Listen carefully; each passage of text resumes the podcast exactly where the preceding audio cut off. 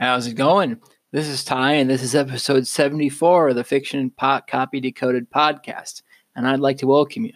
And I do. If I could speak, that would be splendid, right? Anyway, before we get into it, I'm going to say that this is going to be a short one because the original blog post that this episode is going to be connected to was very short.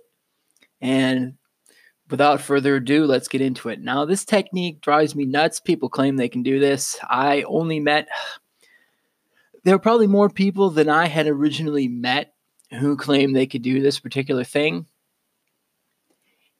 And I, I don't know. I, I can't do it. So, anyway, this post was published way back in February 20th of 2014, and I called it. It was a fiction file, which is basically only for fiction folks. But if you write copy or any other type of writing or have writing as part of your business, you can listen to it if you'd like to. So, Okay, so this this particular technique, I hate to say it, is editing while writing.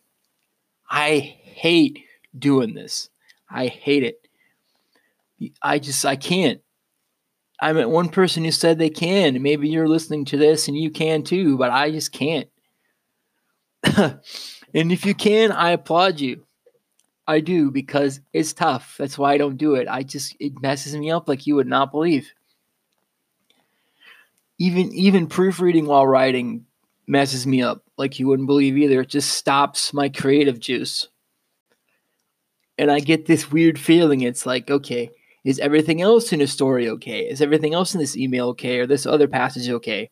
Even if I hadn't finished it, then I go back and read the whole thing and pick at parts here and there. And then all of a sudden, 30 minutes goes by and I haven't finished the piece. And it's just like, oh, that's why I don't do it to me, it's much easier, quicker, and less painful, uh, frankly, to get everything on paper at once or on the screen at once and then go over the whole thing once or two or three times. I mean, like, but to go through the whole thing after it's out, after it's all out, it's done, what have you. I mean, I would have no objections going over things like chapters.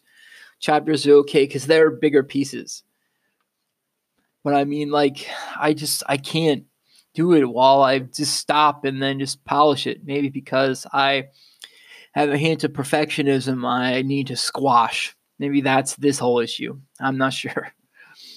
But I'd rather go over a finished story, like a thousand or two thousand words, what have you, three to four times, instead of going over incomplete parts of the story 15 or 20 times. I don't know if you're like that. Maybe you can go through it piece by piece and still be all right connecting it up later, or you'd like to do things like I do where it's whole cloth all at once, where you get it done and then go over it.